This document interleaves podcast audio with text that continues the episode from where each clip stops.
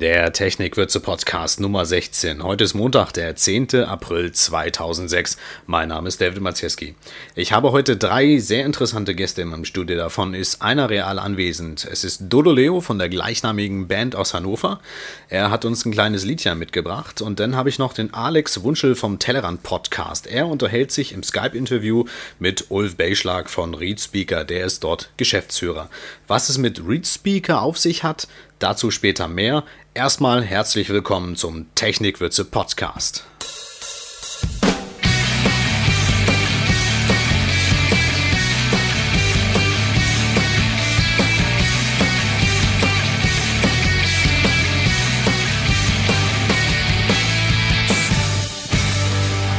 Meine Eltern hatten mich gestern angerufen. Die hatten auf Vox eine Sendung gesehen, wo es ums Kochen ging. Und auf vox.de haben sich das Rezept dann rausgesucht und ausgedruckt und konnten es auf der ausgedruckten Version leider nicht sehen, weil es viel zu klein war. Ähm, das ist auch ein Grund mehr, warum Webseiten barrierefrei sein sollten. Mehr Gründe könnten sein, zum Beispiel die Nutzer. Zwischen 20 und 40 Prozent der Menschen in Deutschland hören lieber und leichter zu, als dass sie lesen können oder möchten. Ähm, zur relevanten Zielgruppe von barrierefreien Webseiten gehören zum Beispiel in Deutschland 4 Millionen Legastheniker, 15 Millionen Senioren, Circa 15 Millionen Menschen sind Senioren und mehr als 65 Jahre alt. Eine wirtschaftliche Kraft auch in den nächsten Jahren. Äh, wir haben 4 Millionen 4- bis 8-jährige Kinder, die langsam ans Internet rangeführt werden sollen. Auch eine Zielgruppe. Was haben wir noch? Wir haben 4 Millionen funktionale Analphabeten, die äh, Inhalte sehr, sehr schnell wahrnehmen möchten und dies eigentlich nur in dieser Weise können. Ähm, hier wird sich das anbieten, dass Inhalte von Webseiten zum Beispiel vorgelesen werden, äh, entweder von Freunden oder eben durch Software wie ReadSpeaker. Ähm, hinzu kommt, wir haben 7,3 Millionen Nicht-Muttersprachler, unter ihnen zum Beispiel Ausländer, die die deutsche Sprache mehr über das Sprechen kennengelernt haben, anstatt über das Lesen. Bei denen fällt es natürlich auch viel leichter, die Inhalte wahrzunehmen, wenn sie sie hören, anstatt dass sie lesen. Der Alex Wunschel vom Tellerrand Podcast hat in seiner neuesten Sendung den Ulf Beischlag interviewt. Das ist der Geschäftsführer von ReadSpeaker.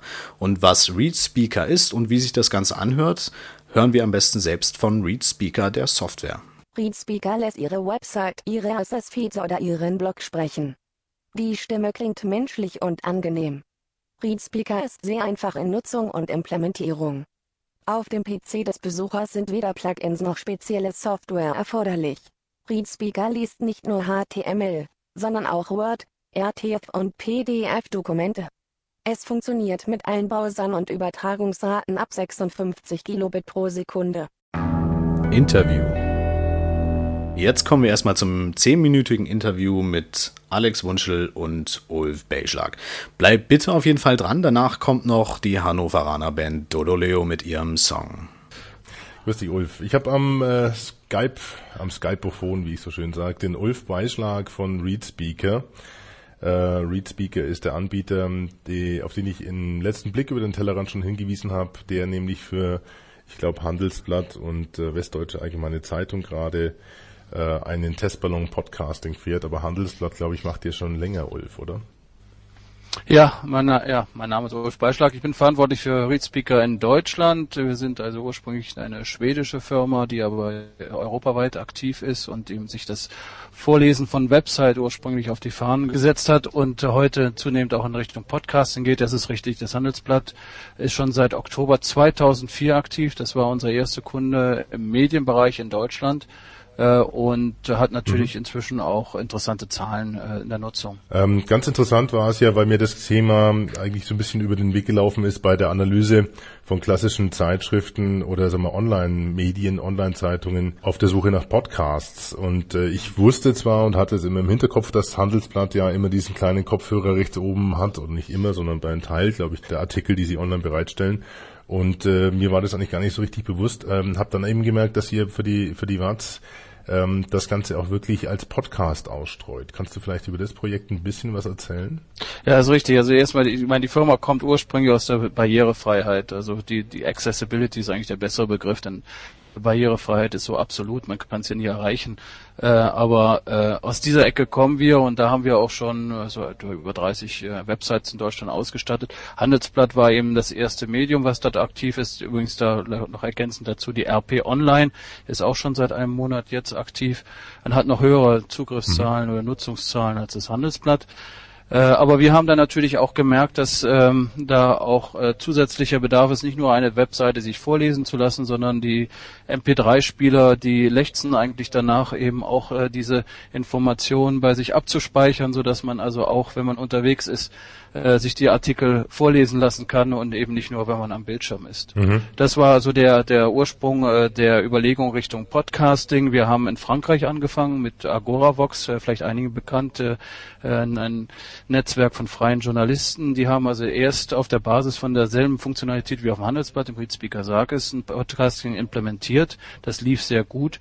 Und äh, da haben wir dann in Zusammenarbeit mit den Online-Marketing-Services, dem, dem Vermarktungsarm von 40 äh, regionalen Zeitungen, haben wir eben äh, mhm. die, äh, ein Konzept entwickelt. Und die WATS hat dann sofort gesagt, sie wollen den Piloten machen. WATS übrigens steht für Westdeutsche also Allgemeine also, Zeitung, für die, die es nicht wissen. genau. Und äh, www.watz.de im Bereich äh, Podcast kann man sich das, glaube ich, anhören in der Beta nach der ersten Registrierung. Ähm, es gibt eine kleine Vorgeschichte. Wir waren ja heute Mittag zum Mittagessen hier um die Ecke in der Leopoldstraße, nachdem du äh, ähm, auf die letzte Sendung von mir reagiert hast. Und dann habe ich mir gedacht, was will der eigentlich? Ähm, äh, weil ich, äh, ich wusste nicht, habe ich das jetzt zu sehr gewertet, äh, weil diese maschinelle äh, Stimme natürlich auch äh, so ihren eigenen Charme hat, sagen wir es mal so. Ähm, und dann hast du ja erzählt, es gibt auch eine rechte nette Anekdote, äh, wer eigentlich ReadSpeaker oder das System entwickelt hat äh, der Gründer des ganzen, ja. äh, der ganzen Idee. Ja, ja, wie ReadSpeaker kommt aus dem unter und dem, dem Universitätsumfeld von der Stadt Uppsala in Schweden. Äh, wir wissen natürlich alle, dass die Schweden sozialer vielleicht orientiert sind noch als wir in Deutschland und da war damals der mhm. erste Anspruch äh, von dem einem der Studenten oder gerade abgeschlossenen Studenten, dem äh, Frederik Larsen, der selbst von Geburt an blind ist, äh, Informatiker, der sich gesagt hat, äh, das Wunder des Internet muss auch den Blinden zugänglich gemacht werden. Man hat aber sehr schnell erkannt, dass mhm. Blinde selbst eigentlich eine sehr, sehr erstens kleine Gruppe sind, auf der anderen Seite aber natürlich auch kein Werkzeug als Internetdienst brauchen, sondern etwas auf dem PC, diese Screenreader, äh, weil sie ja nicht nur im Internet äh, sich Sachen vorlesen lassen möchten, sondern auch eben Office-Tools oder E-Mail und solche Sachen. Aber ja. äh, man ist dann eben äh, sehr schnell, die Firma gibt es schon seit etwa sieben Jahren jetzt, sehr schnell äh, auf andere Benutzergruppen gestoßen, die viel größer sind und die den gleichen Bedarf haben, sich Informationen vorlesen zu lassen. So, jetzt sind wir gerade, äh, Skype hat uns gerade getrennt, aber jetzt sind wir wieder beieinander. Ich versuche einfach mal den Faden wieder aufzunehmen. Wir waren ja gerade bei der Gründungsgeschichte von ähm, ReadSpeaker, äh, respektive der Anekdote in Anführungszeichen, dass das ja ein, ein Blinder eigentlich geschrieben hat, aus dem eigenen Bedarf heraus.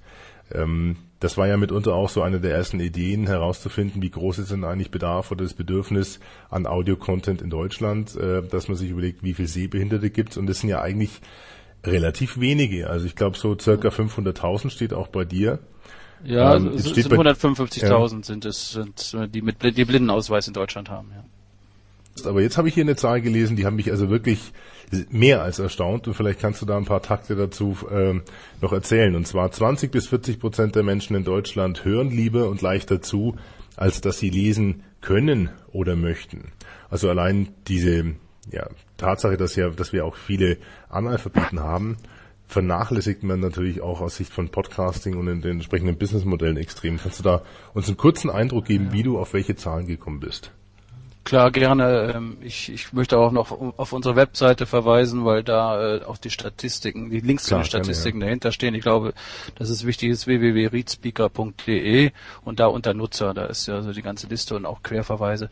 Ja, ähm, es ist so, dass, dass tatsächlich äh, es mehr Menschen gibt, die nicht lesen können, als nicht sehen können. Und äh, das muss man hier berücksichtigen. Wir haben in Deutschland nach einer Studie der Bundesregierung vier Millionen funktionale Analphabeten. Man spricht von funktionalen Analphabeten, weil sie zwar in der Schule waren, aber trotzdem das Niveau eines Analphabeten haben.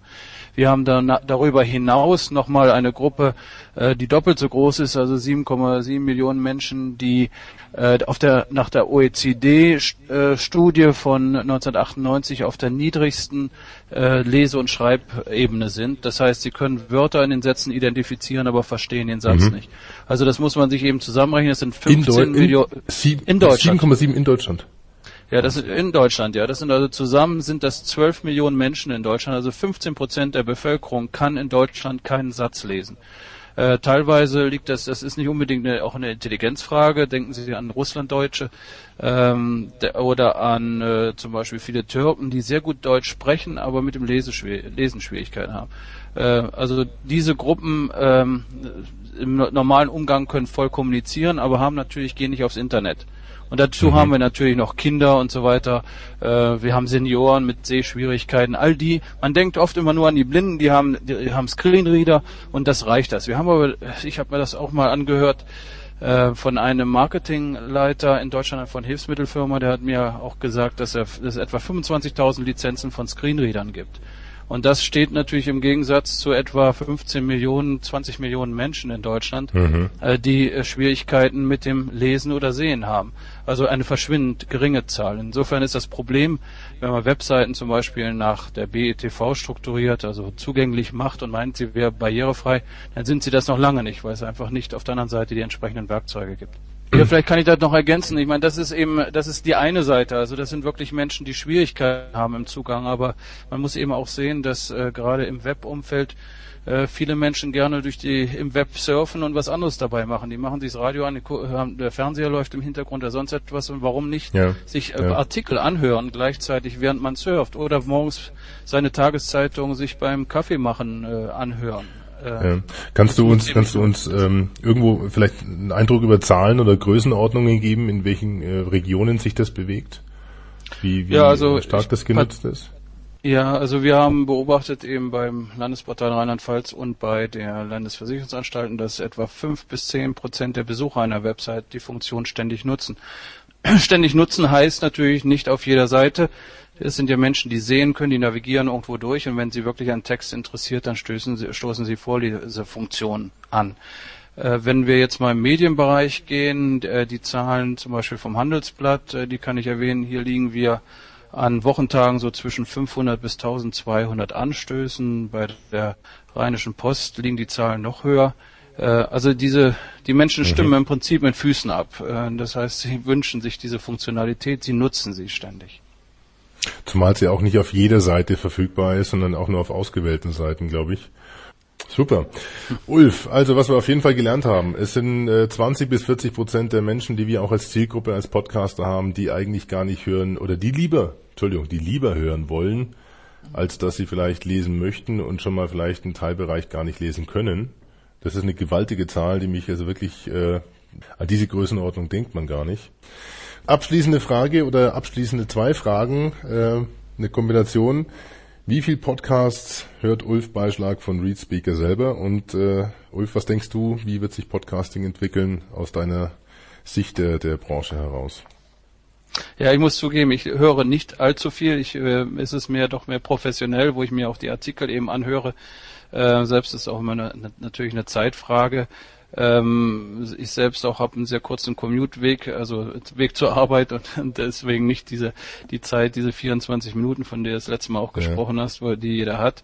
Ähm, es ist, ist sicherlich eine Zeitfrage. Ich persönlich glaube, dass irgendwann äh, das, das klassische Broadcasting was eben doch immer von einem 1 zu, ich weiß nicht, eine Million oder was Verhältnis übergeht, nicht mehr den Bedürfnissen der Menschen heute entspricht, weil immer mehr Informationen zur Verfügung steht. Auf der anderen Seite wir immer weniger Zeit haben, also wir möchten eben die Information, die relevant ist, gefiltert, eigentlich in einer 1 zu 1 Beziehung bekommen. Und ich glaube, mhm. dass da das Podcasting eben ein, ähm, den Nutzern einen ganz großen Schritt entgegenkommt. Das soweit das Interview vom Tellerrand Podcast mit den Informationen über ReadSpeaker. Mehr könnt ihr erfahren auf readspeaker.de und den Podcast vom Alex Wunschel pimpmabrain.de. Dort findet ihr den Tellerrand Podcast. Die Mucke. Über meinen nächsten Gast freue ich mich ganz besonders. Das ist Dodo Leo von der gleichnamigen Band aus Hannover. Ähm, herzlich willkommen, Dodo. Ja, guten Tag. Guten Tag, guten Tag. ähm, du hast eine Band hier in Hannover, du machst Musik. Äh, was für eine Art von Musik machst du und was ist das für eine Band? Wie viele Mitglieder habt ihr? Oh, äh, naja, die Band ist vierköpfig momentan. Wir machen eine Rock, wir sind eine Rock-Kombo, wir machen Rockmusik, wie sich's gehört. Äh, an, aus, schön laut. Äh, wie sieht es denn mit den Liedern aus? Können wir von euch demnächst bald mal was hören? Ich meine, du hast uns heute noch ein Lied mitgebracht. Welches Lied wird das sein? Ich habe heute einen Gassenhauer mitgebracht, der heißt Forgot to Be As Strong. Ähm, ansonsten haben wir jede Menge Songs, sind auch gerade dabei am Schreiben, wie verrückt. Man ist ja kreativ. ähm, ja, man kann die hören, natürlich. Auch nicht zuletzt auf unserer Homepage. Da. Die Webseite ist www.dodoleo.de. Was kriegt der interessierte Hörer da noch zu sehen? schöne, lustige Fotos, total abgefahren, interessante Geschichten über die Band, wie sie sonst noch niemand gesehen und gelesen und geschweige denn geschrieben hat. Ähm, ja, allerhand lustigen Sachen, glaube ich. So ein bisschen. Dann denke ich, hören wir erstmal rein und äh, hören wir doch mal rein. Hören uns zum Schluss nochmal.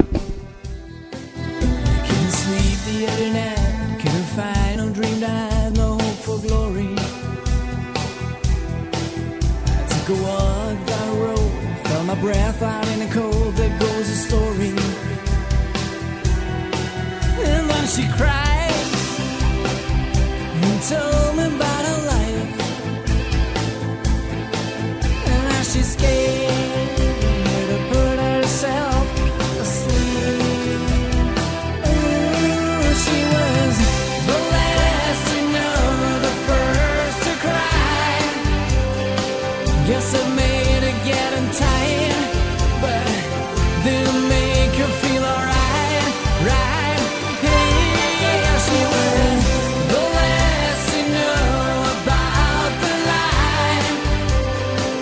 Guess if I might be wrong.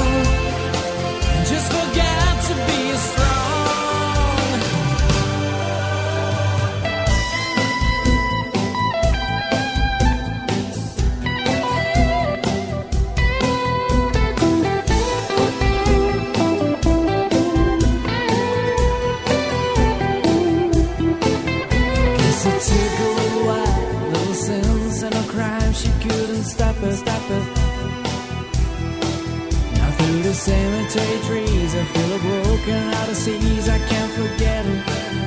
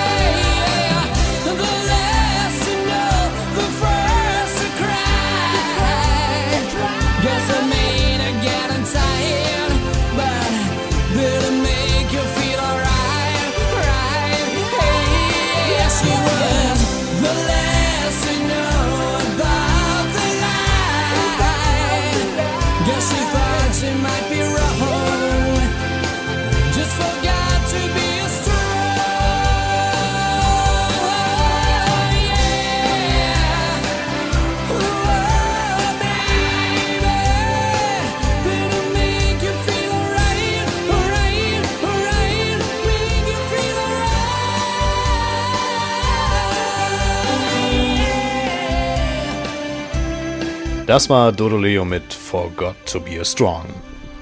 Ja, genau. Ähm, vielleicht sollte ich noch ein bisschen was dazu erzählen. Ähm, die Songs, die wir jetzt online haben auf unserer Internetseite, so wie auch dieser eben gehörte, ähm, habe ich zusammen gemacht mit JJ Marsh. Das ist der Gitarrist von Glenn Hughes. Das ist ähm, Freund von mir, die haben wir zusammen gemacht. Die neuen Songs, die wir jetzt aufgenommen haben, sind noch nicht online, werden wohl dann demnächst ähm, die Welt äh, erfreuen, sozusagen des Gehöres. www.dodoleo.de. Hast du unseren Technikwürze-Hörer noch was zu sagen? Ja, ich äh, finde, barrierefrei äh, klingt immer sehr gut und ist sehr wichtig, also bleibt schön dabei. Das war der Technikwürze Podcast Nummer 16. Mein Name ist David Mazeski, das war eben Dodoleo. Dies war die Nummer 16 vom Montag, den 10. April. Wir hören uns wieder nächste Woche Montag um Punkt 16 Uhr. Vielen Dank fürs Zuhören. Bis dahin.